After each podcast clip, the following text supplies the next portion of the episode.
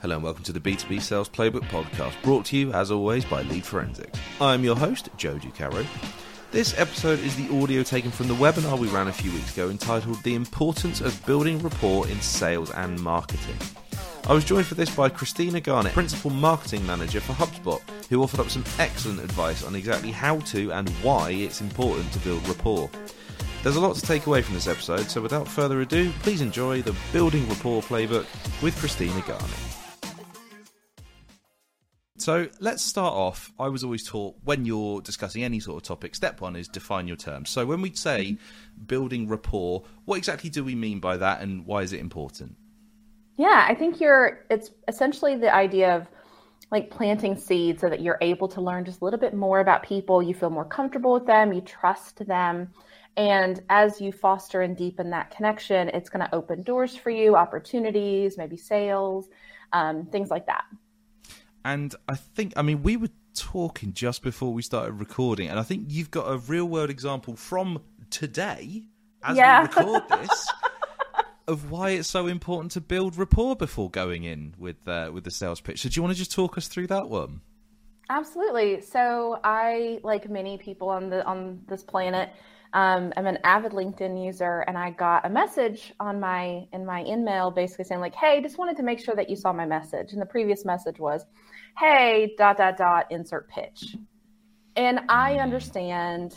I understand that the economy is not in a happy place. I understand that a lot of people have a lot of pressure on them and they're trying to do things, but it doesn't change the fact that as a consumer when i see that i feel like i'm just a number to you and i as a marketer a lot of my work is to make sure that people don't feel like numbers and so um, i went on twitter to basically kind of share my frustration like my silence was my response like Absolutely. i can give you a response but my silence is nicer like just take my silence um, and so a lot of people agreed with me there was a couple people who were kind of like oh how dare you um, but for me I, my entire work is built off of building relationships. And so I'm not saying like don't do your job. I'm saying build that rapport and that relationship with people so that that's what's going to help you do business. If I trust you, if I respect you, if I know that you care, if mm. if I can tell that you only ping me whenever you need to hit quota, I'm going to feel that and I'm going to feel used. And so I think that you can have empathy for both sides, both the sales team as well as the people who are being pitched to. But I think that we need to be very aware of how, when you communicate with them and your first thing is an ask, like, I don't know you from Adam, but you're going to introduce to me yourself to me and immediately just imagine how you feel when someone comes up to you and the first thing they want to do is ask you for a favor that that's not ideal. Yeah, it it can be quite the barrier, isn't it? And particularly in a sales sense, where I think you know we all mm-hmm. we all understand the game and the fact that you know you. You mentioned something earlier, actually, uh, just before we, we started. You mentioned that you know you operate on a, a, quality rather than a quantity sort of quota, and obviously it's yeah. it's very easy to slip into the quantity side of things when it comes yeah. to you know getting in touch with people for you know for sales, in touch with prospects and stuff. So, to to that end, then, how do you begin building a rapport with a prospect you've never even met before? I would find out where they are. It doesn't take as much time as people think. It's those little micro moments that you have to create. So there's it's understood that there's a certain number of touches that takes that it takes for sales to to to essentially get through that deal and close it. But some of those touches, you need to be very thoughtful about hey, it isn't I just checked in to get an update. It's I want to know how you're doing. I want to know like do you have any questions are there concerns or is there anything i can help with because people can tell when you care mm. and if you're if each touch is here's the pricing did your leadership have questions i'm just resurfacing that that's not the touch you think it is it feels like you're just like checking off the touches in your mm. CRM and saying like, all right, I did that one. It's like instead of, of making thinly veiled mask, isn't it? It's very, like you say, you can tell when someone's being inauthentic, even if it is to the point yeah. of you know you're saying all the right things effectively, but I, you just don't get a sense that they mean them. And also, when you when you focus on quantity, and granted, like I said, I understand quotas are hard, but when you focus on that, those people also feel like their quota. They feel like they know that you're one of 30, one of 50, one of 100, one of 500 that you're, and all those people that you close, you think, well, maybe it just didn't work. Maybe their leadership didn't agree. But also, there's some deals that you've lost because you didn't make them feel special enough. Hmm. You didn't make it personal enough. You made it very clear this is the pitch.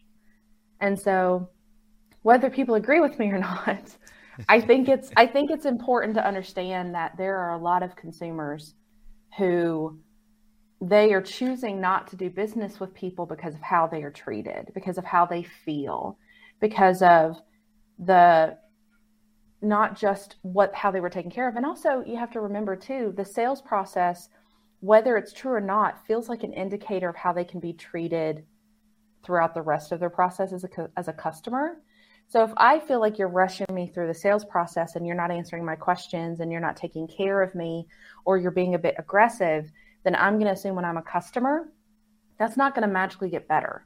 Mm. I'm going to assume that your sales is indicative of how I'm going to be treated as a customer for the life of the product. And so all I'm asking for is just a little bit of that, like, just add one touch, add one touch that's specifically like, I'm going to comment on one of your LinkedIn posts, or I'm going to um, mention a tweet that I saw from you, but I'm going to show in like one or two sentences that I'm paying attention to you. That does a lot. And then when you try to talk to me later on, I'm going to remember, oh, I recognize that name. He or she had mentioned like this. They had said this on this comment. Okay, I recognize them. It takes seconds to do that, but it starts planting those seeds that you can then reap later.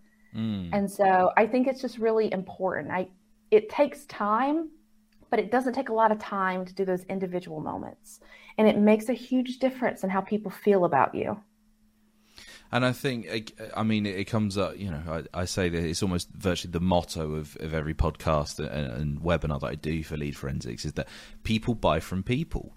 And if you can nurture that relationship to a point where they, you know, you've just shown yourself to be human to each mm-hmm. other. You know, you've maybe shared just yeah. a little, vi- you know, it can be something as easy as knowing what baseball team that they cheer for, or yeah, you know, showing a little vulnerability, like oh, uh, you know, here's what I'm up to here, you know, that that sort of thing. Just engaging, engaging with with them on a on a more personal level rather than just going in with let me sell this to you. Um, yeah. And celebrating those little wins. It's all about those like micro moments, those core memories. And there's been this thing, especially since we've with lockdown, how we've all kind of become disgustingly focused on living online, myself included. I basically live online now. And the whole idea of like strangers help us and celebrate us more than some of our like in real life friends and family do be a cheerleader for the people you want to connect with. If they ha- if they were featured, love on them. They're having a birthday, love on them.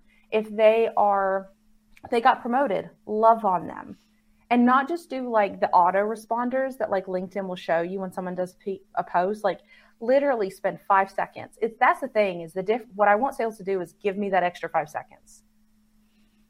Absolutely. Give me that Absolutely. give me that little thing that's like, "Oh, this is so cool. I just saw this." Or something that I know isn't wasn't like an autocomplete. Mm. Give me that 5 seconds. And that 5 seconds over time, I'm going to see this person takes just a couple more seconds with me. And you're not going to do that if you don't care. You're just going to be like, boop, likewise. and so that's why, that's what I'm asking for. It's just that I'm not asking for a full, like, systemic change, but just like five seconds, that extra personal touch, even if it's just once. Just do that. It'll make a difference. Absolutely, and I mean it, the thing that what you risk there is actually something that I, I recorded a, podcast um, with Celine Schillinger, who wrote um, uh, "Dare to Unlead," and she's very much big on uh, on leadership techniques. And we got onto the subject of AI, and um, mm-hmm she told me the story of how she received an email f- from you know a, a, company trying to sell her something. And she said the reason that she immediately deleted that email and disregarded that company entirely was because she could tell it was a mass produced email that wasn't specifically targeted at her as a person. It was clearly mm-hmm. just a bulk email that they had gotten this piece of AI software to write and just send out to everyone because she realized there was a technicality that was like, well, that's clearly not for me. So it yeah. goes straight in the in the trash, you know. So yeah. Um, just to to stay on something that you you mentioned there about you know living as you put it disgustingly online. I can't help it now. how do you go about building rapport in in a virtual sales environment? Is it easier? Is it harder? Do you think? What What are your thoughts on that one? I think it's harder. There's a lot of nuance that you can't have online either because it's in written, so you're there's a lack of tone. You're not able to really see like the human piece. I think that that's also why that extra five seconds is so much more important now, mm. because if I could take you out to dinner, or I could take you out to lunch, or we could meet up on the golf course, or we could do all of these things, it's deeply human. I know I'm gonna be able to figure out like what what's your beer of choice, what makes you laugh. Like there's a reason why, like in the past, it was always like the deals are made on the golf course because it's deeply human. You're doing something fun, ideally, and you're doing something that just because I can focus on this, and because you're willing to do this with me, we're gonna make this deal because like I know you. Mm. I know I know what your handicap is. I know what your swing is. I know like I know if I can beat you or not. Like it's deeply human. And as we're moving to online, I feel like that's where we've switched. That's where we have to like send out a million emails and, and with the hope of doing that. But what we've missed is we've missed the golf course. We don't have the human element anymore. So it's the little things that kind of recapture that humanity that makes the world a difference. Because I, I don't know what makes you laugh. I've i've never shook like shaken your hand. I, i've never like done any of those things. So on social i just know what you've shared. And mm. depending mm. on how wild you are on social or how, how like tied up you are you could have a very polished linkedin and i have no idea about your per- about you personally. I just know that you do bop bop bop.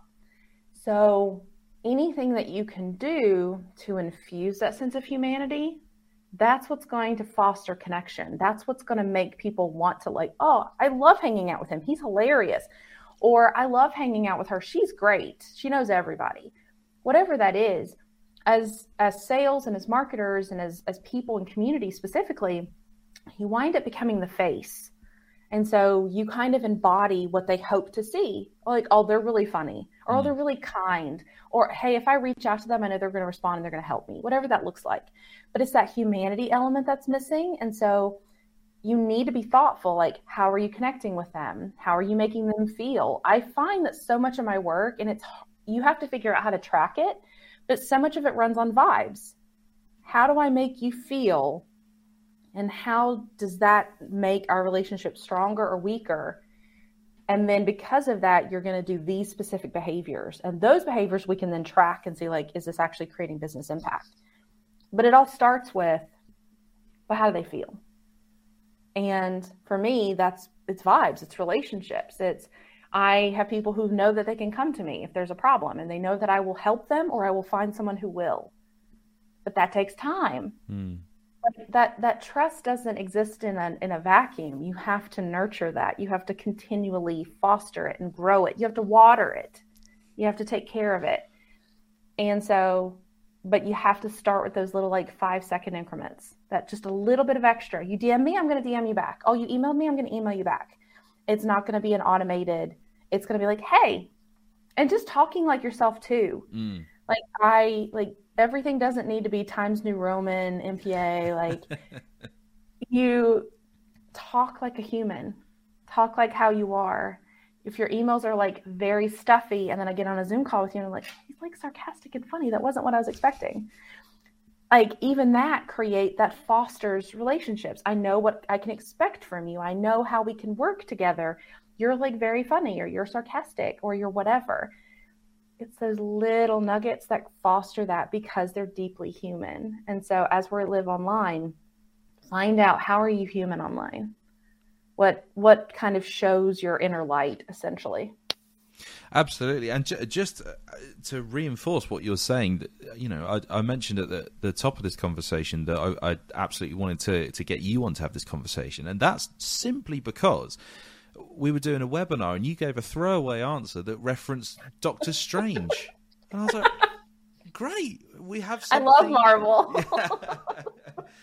you know, or or Tolkien, or, or film, yeah. or like you know, narrative theory that we, you know, it turns out we've both studied. So that's precisely. Yeah. It was like literally within a split second. I was like, okay, you show me a window into who you are personally, and that meant that. Mm-hmm you know, I, I, felt comfortable to say, let's have this conversation because I think we yeah. get on absolutely great. Um, yep. So, how how can I mean we've we've discussed about how it you know it literally it does take five seconds just to appear you know um, to present yourself as more human than just you know a worker in a company. But the the flip side of that, then I I wonder how how easy is it for salespeople to balance you know, building that rapport with their prospects while also meeting their sales targets? Because it is a pressure. It's a, it's a high pressure environment. I, I think it's very difficult. I think it's very difficult. I think that it's. I feel like with marketers, because we're always chasing trends and we're always keeping up to date with new things, we've accepted that we have to adapt. Like it's just who we are. Hmm. Sales is very much they're so focused on like hitting the quotas and doing what they need to do that it's that's not ingrained in their thing. So they've had all these changes that have happened. They're having to adapt, but they don't have the time to adapt. So like one of the things, one of the people who disagreed with me and basically said like, but that's not how it works. And he's right that's not how it works but that's a like that's a systemic problem mm. that like sales across the board needs to i feel like you have these waves when everyone realized like linkedin could be used for sales and this is how they do it like they basically all took the same class at the same time and then we all saw a wave of like the exact same tactics used like across industry across like region and so it's one of those things that i think with with the invention of ai with this focus on more people being like virtual instead of in person and in some places hybrid it's incredibly hard. So for me i'm asking sales leaders like is there an opportunity for you to give them that 5 second window? That 5 second barrier to say like out of all of these and that's also why i like like abm so much is because that kind of gives you an, uh, an opening to do more specific personalized content and reach out and things like that. So you can have a ton of people that you're talking to but like you're able to like hyper segment. I really like that. Hmm. but i think it's it's it's not a light switch thing. It's not like something like okay cool we implemented it we're done. I think it's very much something that i hope we'll see. I hope that sales and marketing will talk more to each other and and have more of that alignment where they talk about how like I'm not asking you to change everything. I'm just asking you to give 5 seconds. Just give me 5 seconds of that. Give me one touch that isn't about a pitch. Mm-hmm. Give me that. Um, but that's going to take time, but to long long story short, it's very difficult. It's it's it's a it's a massive change, and I think that anytime you have that um, that creative destruction, they have in, in economics what, when what we're seeing with ai is you're having this this fear of all these jobs being lost because of it but it also creates new jobs because of it and so you have this this kind of pendulum swing of loss and gain um, based on any time we see innovation and ai is clearly mm. a major innovation I mean, I, I do wonder about the, the AI thing because I can't remember who it was I was having a conversation with, but oh, that was right. It was um, Aaron Evans from Flow State, and he said, you know, we got the phone, and then phone sales went crazy, and then we destroyed the phone, and then we got email, and then email sales went crazy, and then we destroyed the email. And he's like, I, I really hope it doesn't happen with a video, but I do wonder if it's going to happen with AI now because everybody's jumping onto it. It does make it very difficult to keep that human element when there's what seems to be a very sort of uh, quick solution, just like just chuck it in AI, just do that. Okay, but are we going to lose this? You know, the the, mm-hmm. the connection side of things. Um, well, it it becomes an issue of if everyone. I mentioned this um, last week to somebody about like that's the best way to kill the cover letter. The best way to kill mm. the cover letter is to make sure that everyone uses AI on the cover letter, and then it's no longer a differentiator, and then like oh, done. We don't need it anymore. That's probably a positive way to destroy something through AI. Um, no, I think I think it really comes down to using things as a tool, and if it's if it becomes like your singular way of attack, then it's clearly going to become oversaturated, and then you're going to see things where it's like it no longer becomes effective. I think it also um, Ogilvy made um, a quote about like the consumer isn't an idiot, it's your wife or it's like somebody else. I think that we because we are so kind of stuck in the nuance of everything that we do and we're staying updated, we assume that all consumers are idiots. And they're not.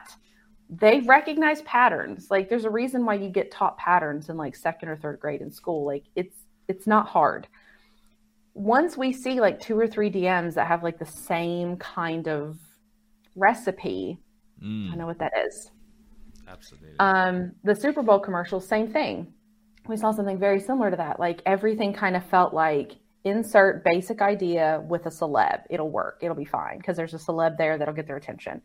And over time, it just over the course of the night, it was very clear like none of these are working because the idea was just the celeb there was nothing attached to the celeb to make it actually worthwhile versus like Dunkin' did a great job with Ben Affleck because there's a meme of him being like a massive Dunkin' fan. And so that worked because the idea plus him could stand alone. But it wasn't just like if he's in it, it'll be it'll be enough. And so things like that. Mm, absolutely. Well, to to stay on a, a similar theme of you know using uh, storytelling within Super Bowl adverts, I suppose, telling the story of Ben Affleck loving Dunkin'. mm-hmm. How can salespeople go about using storytelling to build rapport with prospects? They have to be able to prove that they understand what the prospect is dealing with. And they have to understand that there's like multiple parts of that journey. So the person that you're talking to could be the person who is not the decision maker. They want the tool, but they have to have their pitch plus your pitch in order to strengthen it and get it to leadership. So they're basically like, please be my ally. I want to make this work. How can we make this good enough so I can pitch it to leadership and get it done? Other times, you could be talking to someone who's being held, and this is like a to do list for them. I just need you to talk through this and go through the process. They may not have any idea what the product is. They may have no understanding of how it's going to work for them or what what problems it's going to solve you could have everything from the most educated prospect who knows absolutely who knows more about your pitch than you do, who literally is like, I just need pricing. Just give me pricing, we'll call it a day. All the way up to I'm just being told I need to talk to you. This is just on my calendar. Mm. And you have to be prepared for all of them. And you have to be prepared and do your homework for the same reasons that, like, if you're interviewing for a job, you should prove that you've done your homework and you understand what they do. The thing that kills me, absolutely kills me, is when there's no homework done. Like if your cold DM is, hey, just would love to get on a call with you and like see, learn more about what you do. I'm like, mm. you're messaging me on LinkedIn and my LinkedIn's pretty clear. Like, what what else do you want to know? Like, I'm confused. Things like that where it's it's kind of like I'm gonna play stupid to get you to like talk to me, and it's like, no, we're all adults. Like you can read a LinkedIn profile. I know you can. Tell me, tell me, tell me what you want to know. So things like that, it, it really comes down to empathizing, understanding the different challenges that people have, being prepared for prospects of all educated status, from decision maker to someone who's going to have to like raise it up the flagpole, um, and being able to do it thoughtfully, understanding that like I know your brand, I know where you work. I know exactly what you offer. I already know how we could implement it for you. Like mm. that's the thing that kills me is you could go in and not only pitch me your product, but tell me how I could use it, where I could use it. And if I was already thinking about that, kind of like when I said Doctor Strange, and you're like, ooh, she's a Marvel fan. If you were pitching me something and you are able to present it to me in the use case that I was already thinking about, and it shows just like such a strong knowledge of like what I'm doing, that's that's going to create rapport with me because I'm like, oh, he gets it. Oh, she mm-hmm. gets it. Like they understand. They understand me. That's a huge way to get past a lot of barriers because having someone on the other end of the line and you like they get it. They get it. They mm-hmm. completely understand what I need. They're going to be able to take care of me. That's huge. Now that could happen in one touch. because you did five seconds of research and you did that little thing. Things like that. So I think I feel like that's the message. Like, give me five seconds. Give me five seconds. that would be the tagline for the for this podcast yeah. episode, I think, Christina. it, yeah, and um, the the having the what my father called the internal salesperson as well, the advocate mm-hmm. on the inside. Yeah. He said the, the, number of times that that saved us, like trying yeah. to make a deal, the number of times that we were telling them how we would solve their problems, but then somebody on their team was turning to their leadership, going, "We really, really need this. They know what they're doing." And he said, honestly, and you don't get that from a pitch. You Absolutely. get that because of relationships. 100%. it's all about relationships. It might not show up as quickly as you'd like, but it shows up. The relationship always, it always like, oh, okay. and those are people who will stay with you. If you can get advocates that you foster relationships and they've you've developed that trust with them, not only are they going to be an advocate at their current job, they're going to be an advocate for you their entire career. So that person could go to multiple jobs. And as their career is going up, they're going higher and higher and higher till they are the decision maker. Yeah.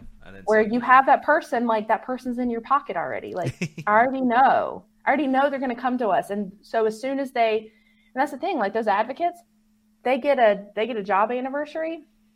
You are in their DMs thanking them, celebrating them, sending them a little swag box. They get a new job. Oh, you are hitting them hard I am so proud of you. Congratulations. We gotta we gotta check. We gotta we gotta catch up. Like it's just the little things. If you just talk to your prospects like friends, like not overly friendly, but mm. just like, hey, I care. Congratulations. That's awesome for you. That's it makes a world of difference because people know they pay attention to who's clapping for them. They they do. They 100% pay attention. And it's such an easy way. Take seconds.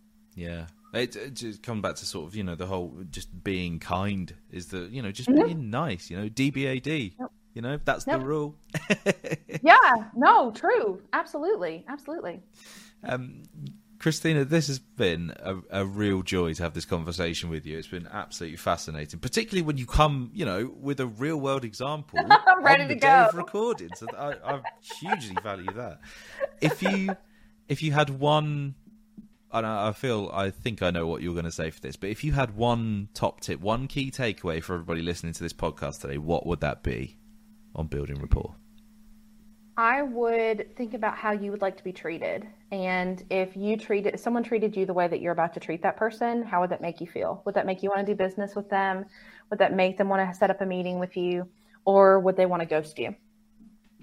Absolutely, it's one of the earliest lessons we're taught as people, right? Mm-hmm. That's... Yep from day one almost. Yep. Christina Garnett, thank you so much for joining me for the B2B Sales Playbook. Absolutely. Thanks for having me. Well, there you go. Christina Garnett on the B2B Sales Playbook podcast. Our key takeaways then. A lack of rapport can make consumers feel just like a number, leading to frustration and a lack of trust. To build rapport, find out where the prospect is, ask about their concerns and questions, and make each touchpoint personal. Incorporating a sense of humanity in sales and marketing fosters stronger connections with customers and creates trust. Being kind and empathetic towards prospects can establish trust and get past barriers, then nurturing those relationships with internal advocates can benefit you greatly in the long run. Thanks again to Christina for joining me and thank you for listening. Remember to subscribe to the B2B Sales Playbook podcast wherever you get your podcasts and rate us five stars where possible. I'll be back next week with another B2B Sales Playbook podcast.